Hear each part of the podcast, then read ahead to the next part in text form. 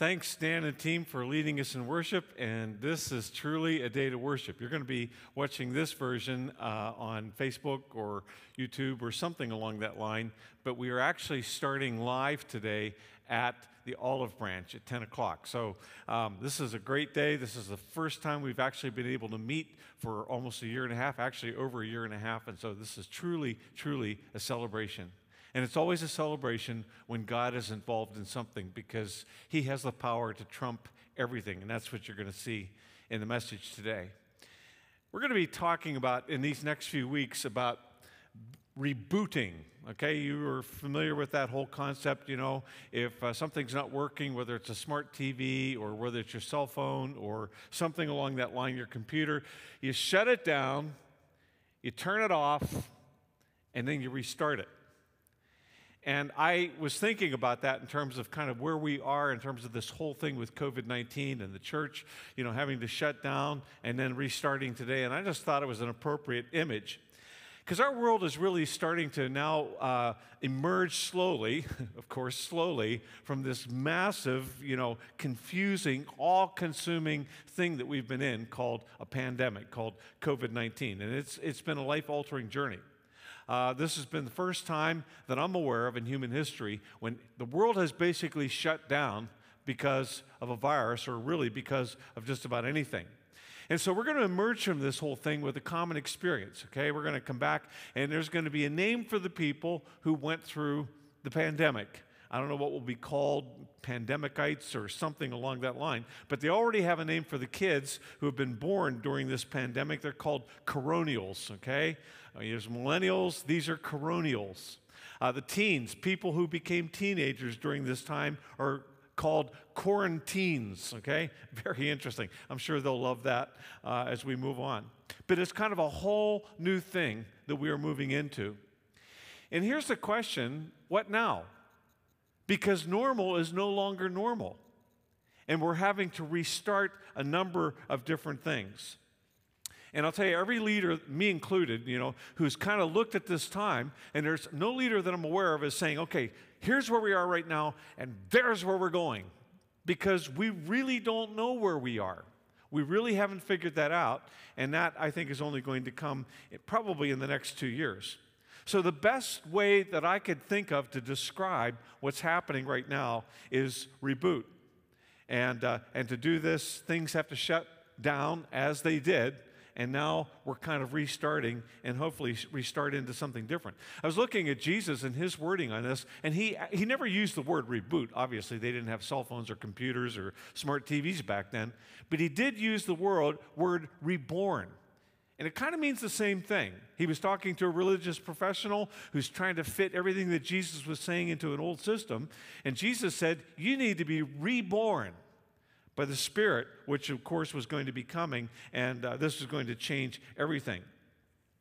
As I thought about this, you know, I thought about the whole thing of starting over and everything like that. I thought, oh, well, I wonder if there's anybody in the Bible who actually had to start over again. And I'm telling you, the Bible is full of people. So we're going to be talking about some of their stories, okay?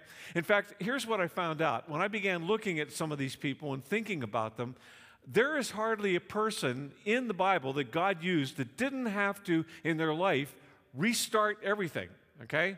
This happened with Adam and Eve. They sinned, everything shut down. They had to restart everything. This happened with Noah. We're going to be talking about him today. This happened with Abraham. This happened with Jacob. This happened with Joseph, Moses, David, you know, and then you get into Jesus, you know, and of course, he restarted everything. I mean, this was this was the ultimate reboot of this planet. So, this is all over the place. Now, here's what I know. Starting over as if everything is just normal and we can all go back to it is crazy because normal isn't out there anymore. And we will, in essence, be creating normal. And this is a great opportunity because you know most of us have had stuff you know that we was going on in our lives and we had to you know put up with it or whatever so restart pushing you know the restart rebooting gives us a chance to kind of rethink our lives now I'm guessing that for some of you, again, the whole thing of starting over goes way beyond COVID and it gets very, very personal. It could be that you experienced, maybe because of COVID, maybe not, kind of a financial meltdown. Like you spent and spent and spent and spent, and you know, now you're drowning. It could be that you've had a relational meltdown with somebody in your life, you know, and the whole thing, you know, and it, you're going to be having to start over again. Some of you, you know, with, it was your marriage or maybe it was a dating relationship and the thing failed you know, crashed and burned, and now you're having to restart over again. And it, and maybe for some of you, it was a job, you know, and it could be that maybe COVID shut down the work that you were doing or affected it in some way, and now you got to restart. So, you know, starting over is a big deal. And here's the question you're going to have to do this in an angry, scared, frustrated world that has changed and you have to take a look at it and you have to think about that as you restart your life. Now, what I want to pass on to you in this whole series of talks is not some depressing thing about restarting in relationships or restarting this. It's hope. Hope is what I want to communicate to you in this whole series of talks. And I think our world is in drastic need of hope because, in many ways, we've lost it. Now, today I want to start again with the ultimate reboot and it was basically it's found in chapter 6 of genesis if you want to follow along and it was the, basically the time when god restarted everything. Like he washed off the whole face of the planet and started over with noah and his family and of course all of the animals that they were able to collect and bring into the ark now, just a side note on this, okay? Because I'm going to be talking about Adam and Eve, and I'm going to be talking about Noah, you know. And uh, there are some of you, I'm guessing, you have serious doubts about them because, you know, your teacher, you know, your, your teacher in your first year of university told you that these were all just myths, you know. And of course, that person was smarter than everybody else, including me, you know. And, and so they're just myths, stories that people have told, you know, to kind of comfort each other. I want to tell you why I take them seriously and why most Christians take these, these narratives seriously. It's because Jesus took them seriously. You read what he had to say, and he was very serious about Adam and Eve and what had happened with them, very serious about Noah. So he took these narratives very seriously. And I'll tell you, anybody, you know, who predicts their own death and their own resurrection and then pulls it off and splits history in half, they have my attention. And uh, maybe they should have yours. But even if you don't believe them, just follow along because, man, there's some great stuff in here. And of course, the issue was that you know, the first two people were created perfect, and, you know, and they did what kids do, you know. Your parents say, okay, you can have anything, you know, in the kitchen, in the fridge and stuff, but don't have this. What are we going to go for? What do we want? Well, we want the one thing that we were told not to have. It's exactly what they did. And they rebelled against God, and I'm telling you, death and destruction reigned over time. Now, they didn't see it, you know, immediately, probably. You know, they think, well, I, you know, had a bad piece of fruit, you know, I'm still here and I'm okay, and so on. But when it really became real to them, what had happened was when their older son, Cain, mur- uh, murdered their younger son, uh, Abel. And of course, all of a sudden, that started a whole new series of, of destruction. And when you read the chapters that follow that, it's this, you know, nasty stuff. You have Seth, the godly line, and people seem to want to follow God and so on. And then, you know, you had the other line, and it just became murderous and very, very difficult on this planet. And it got to the point, let me read the uh, actual uh, description. The Lord observed the extent of human wickedness on the earth, and he saw that everything they thought or imagined was consistently and totally evil. And so the Lord was sorry that he had ever made them and put them on the earth. Broke his heart. And you know, you read in the other verse, it says, it gave him pain every single day. And the Lord said, I will wipe this human race that I've created from the face of the earth. Yes, and I will destroy every living thing, all the people, large animals, the small animals that scurry along the ground, and even the birds of the sky. I am sorry that I ever made them. And then this, but Noah found favor with the Lord. Noah found favor with the Lord. This was a catastrophe when you read about it, the likes of which, you know, we will probably never see, the world has never seen again. But the spread of evil had gotten so bad, and you're thinking, how could it be that bad? How could it be that bad? Well, you know, when you think about the fact that Noah, he's called a preacher of righteousness, that he actually preached righteousness for a hundred years. Hundred years. All the while, he's building this immense object lesson. You've seen some of my object lessons. I've never, you know, made one that was 450 feet long and, you know, my backyard, you know, and took me 100 years to build. This thing was immense. And after 100 years of preaching righteousness, not one single person responded to the warning that he gave. Now, you know, I'm a preacher, I'm a pastor, and I'm telling you, if I preached for 100 years and not a single person responded, that would be very discouraging. What it does is it gives you an indication of just the incredible, incredible wickedness. And this wickedness, you know, uh, you talk about buyer's remorse. Anybody ex- ever experienced buyer's remorse? well, my experience of that was, you know, the time when I saw this van for sale in the paper, you know, and I had to have this van. I needed this van because you see, this van had shag carpeting all over the inside, and it was really cool and so on. And I regretted it because, first of all, I used money that Lori had saved up to buy it, okay? Secondly, um, I bought it at night and got the thing back and realized it had way more rust on it than I thought. And then the third thing that brought tremendous buyer's remorse was the fact that I had to sell it before I went back to grad school so I could pay for grad school. So you you've all been there. You have to have it, then you're sorry you got it. And this says here that God was sorry that He had created the earth. Now, here's some clues as to why it got bad so quickly. The narrative says this Then the Lord said, My spirit will not put up with or contend with humans for such a long time. Listen to this. For they are only mortal flesh in the future. Their normal lifespan will be no more than 120 years. You know what the normal lifespan was then? Well, Noah, it says, lived for 950 years. Methuselah, the oldest recording, recorded person, lived for 969 years. So they had something that everybody wants. I mean, just think, wow, I'd like to live that long. I mean, Noah is 500 years old and he starts building this ark. So imagine that, okay? That's just incredible. So by 500, he was only in the middle aged part of his life, and his middle ages lasted for 100 years. Now, when you think about that kind of a lifespan, don't think of, you know, Mother Teresa and the good she could have done and Billy Graham, and the good he could have done. Think more like Hitler. Hitler, you know, committed suicide in 1945 when he saw that Germany was going to lose the war, and he only lived 56 years. Imagine what it would have been like if he had lived for another 900 years. The estimate says here that there was only wickedness, continual wickedness on people's hearts day and night and it included violence. They were killing each other. This was a horrible place to be. So God made two decisions. And so the first thing was he was going to limit lifespans, which makes sense, okay? And next he was going to choose a man to save the whole thing. And if you'll find out, you know, the way God works, he always chooses a person. In this case, it was Noah. Now, we mainly know about Noah because, you know, he had this big, you know, yard, project going on in his backyard, you know, this 450 foot ship. So we know about him as a carpenter. We don't know much about him as a preacher of righteousness, and we know nothing about his personal life. Like we know nothing about what he looked like, you know, and, and how much, you know, how he could exercise when he was 500 years old. We aren't told that.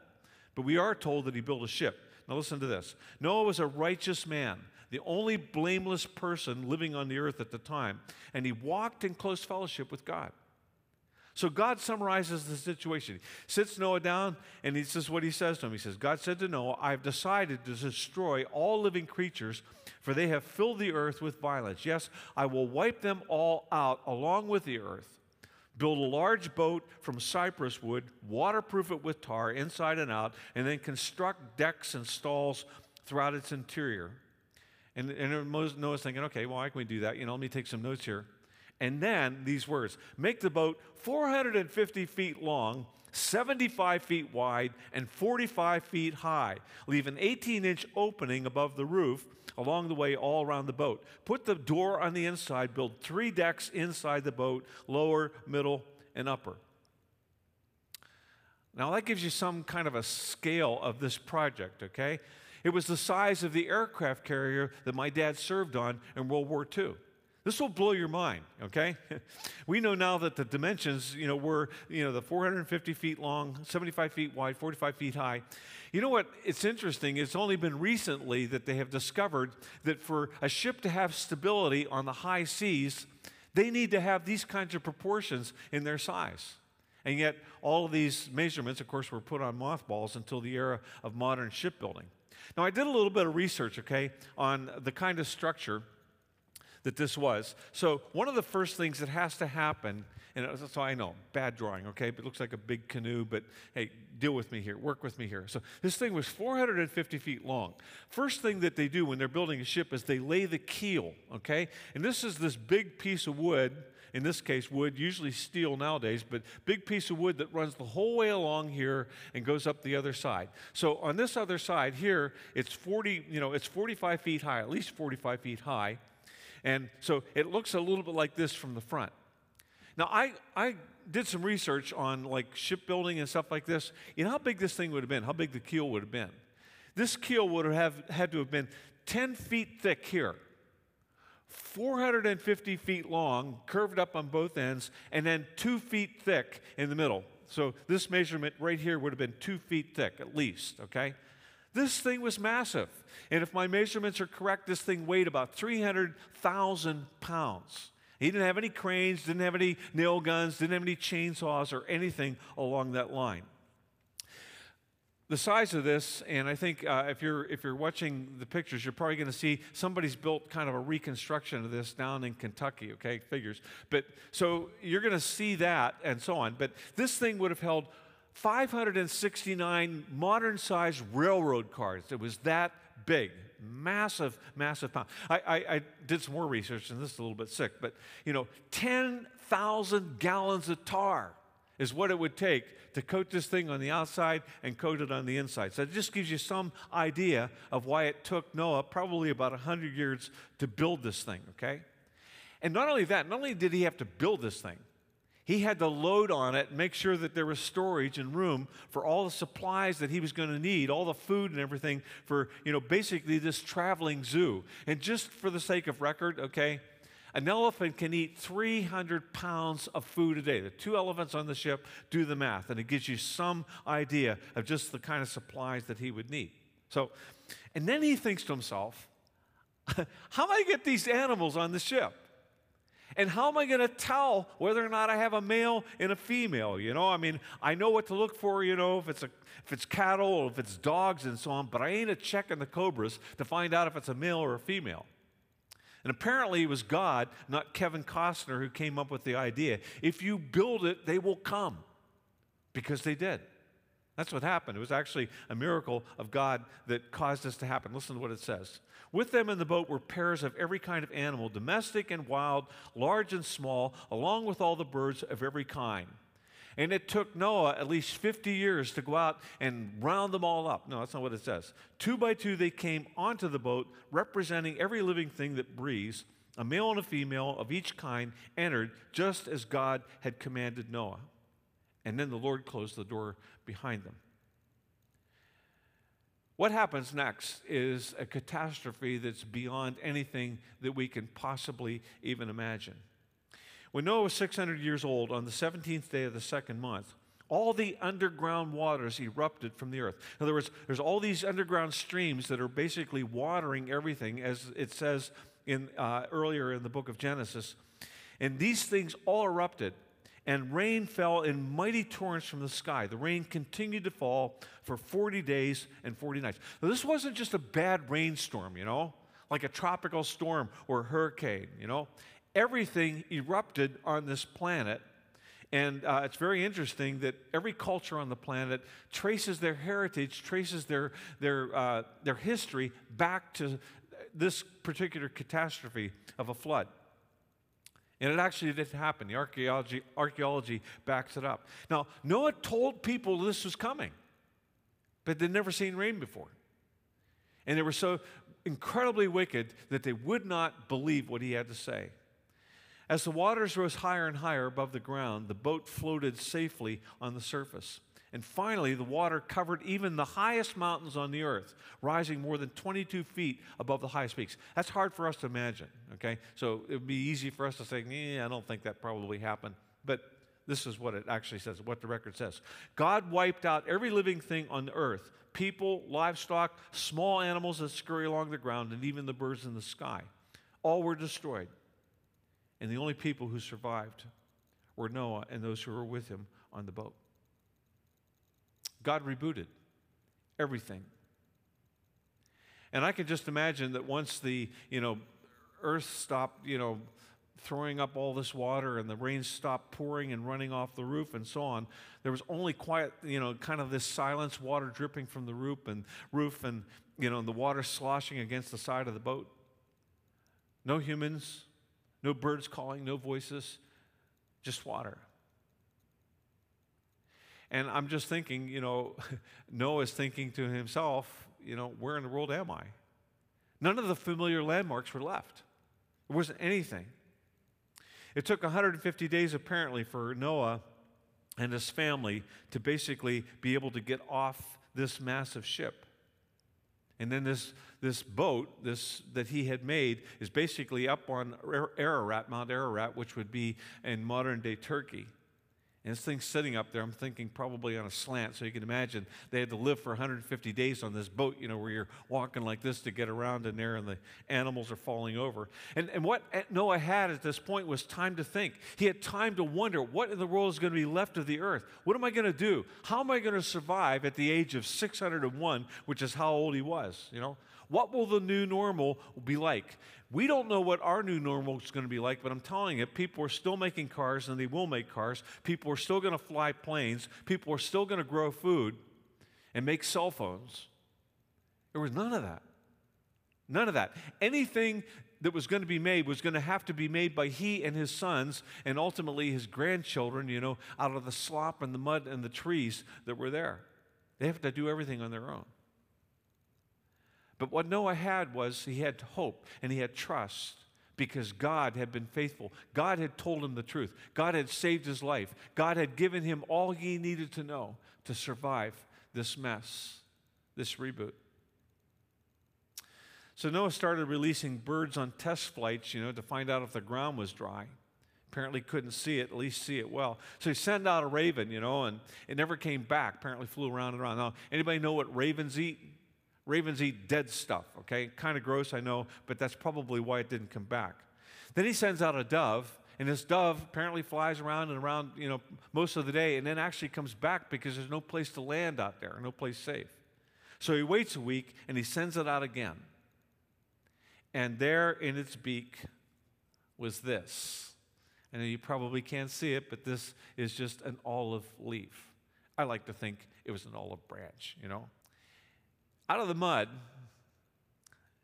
apparently, this olive tree was growing, or at least sprouting.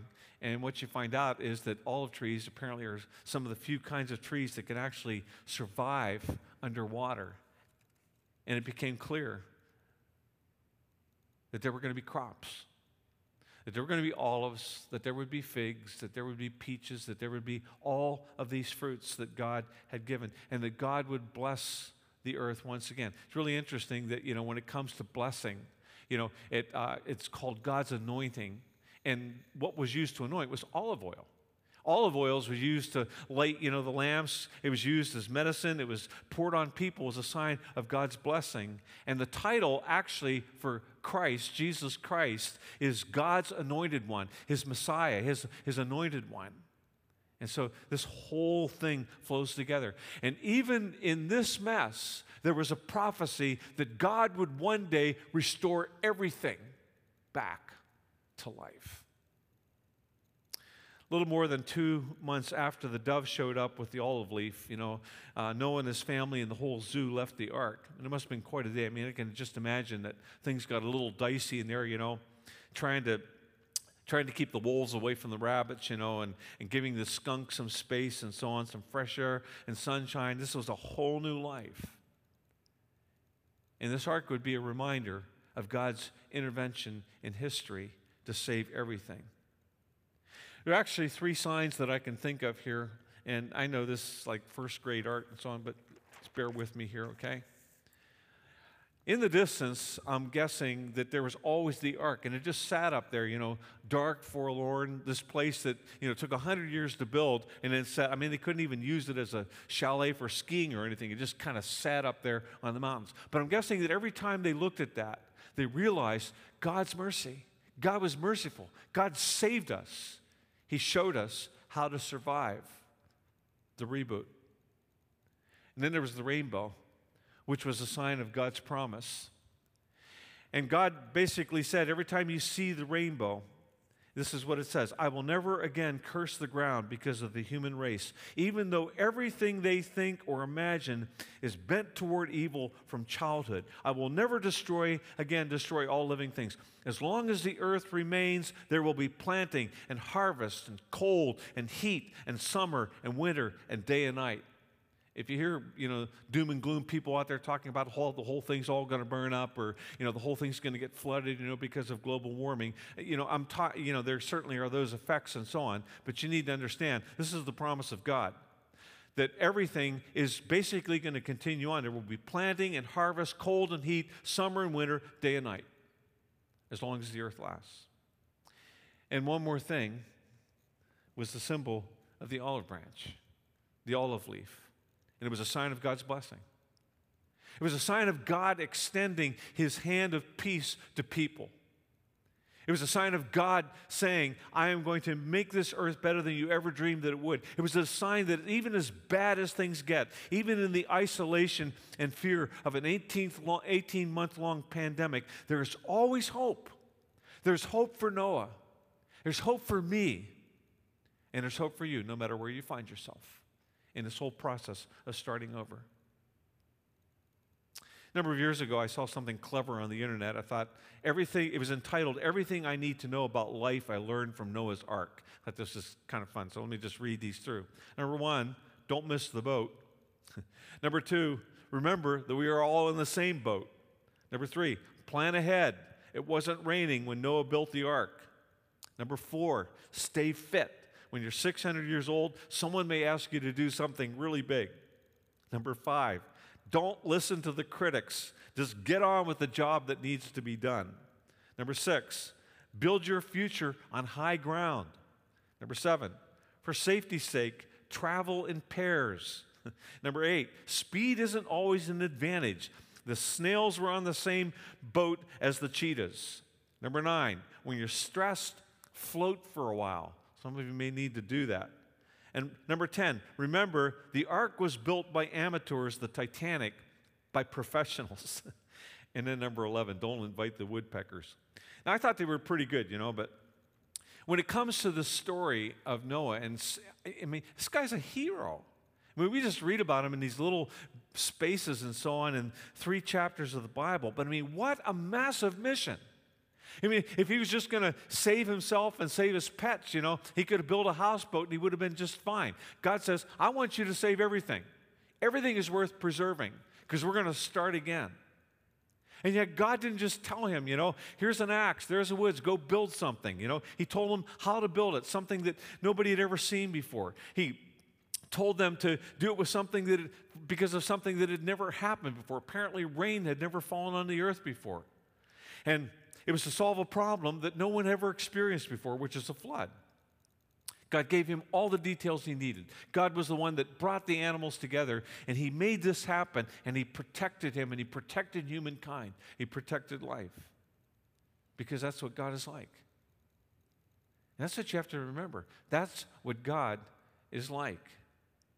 You know, when God tells you to have courage, like we've heard, you know, from some of the kids telling us, Kelly speaking, and, and the students in this book, they did an amazing job. When he tells you to have courage, he tells you not, he's telling you not to be afraid. You don't have to be afraid. Why would you?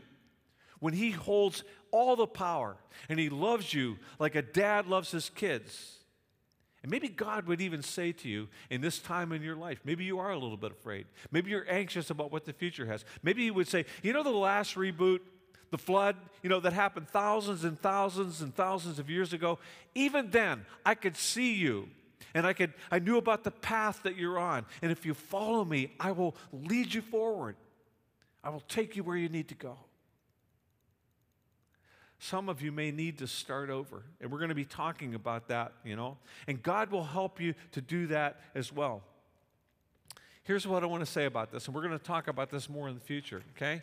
You've been in the mall and you've seen the thing, you are here, you know, and if you want to get to the Bay or if you want to get to Walmart or whatever, you got to go some other direction. So this is kind of the map. You are here. And sometimes what happens, and this happens way more than you would ever think. Some of you may have had it happen to you. You start here and you're thinking, okay, well, I think I can, you know, I've been around this thing before and I'm going to make my way your first try. And you find out that you're back at the same spot. And you think, well, I'm going to try it again. And if you don't rethink and if you don't understand why you are on the track that you're on, this time it's going to be a, a second, your second try is going to be even a shorter circle. And this happens in relationships. You know, some of you have been dating and dating and dating like serial dating, you know, and it's the same old thing over and over again. It's like Groundhog Day. Marriages, it happens in marriages. It happens with jobs. It happens with spending. It happens with habits. You just need to understand where you are and ask God for direction if you're going to start over. Some of you need maybe wisdom because you don't know what to do. You don't know what the next month hold, you know? And you know these past, you know, this past 18 months has changed your entire world. And now you got to know what to do. God will give you wisdom. Maybe you need emotional healing because your anxiety levels are through the roof. And that's what's going on now. I mean, there's a lot of people, like some of the psychological issues that people are facing because of this pandemic are immense. But God is sovereign, and He holds all history in His hands, and He holds your life in His hands. And as you think in that context, as you start over, you know, maybe what you want to say is, God, I don't want to repeat the past. I want to move into a new future.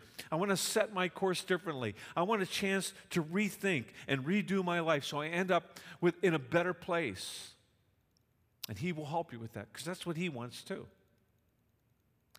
A little over a month ago, I was at a leadership conference, and it was clear that everybody there at this leadership conference was struggling with this worldwide mess that the pandemic has created and the confusion and wondering what the future holds. One speaker by the name of Albert Tate, who's a pastor in Chicago, shared a thought that I just haven't been able to get out of my mind. And so I'm just going to pass it on to you because I think it's quite profound. And the question is what if COVID 19 is the lesson and how we respond is the test? Because you see, many times when we go through a difficult time, you know, we think, well, okay, I've been tested. Well, maybe that's the lesson. And how we respond is the test. I mean, think about it. What was going on in your life when COVID 19 hit? What was happening? What was, where was your life headed? What aspects of your life were you dissatisfied with? So maybe, the, maybe when everything collapsed, maybe that's the lesson.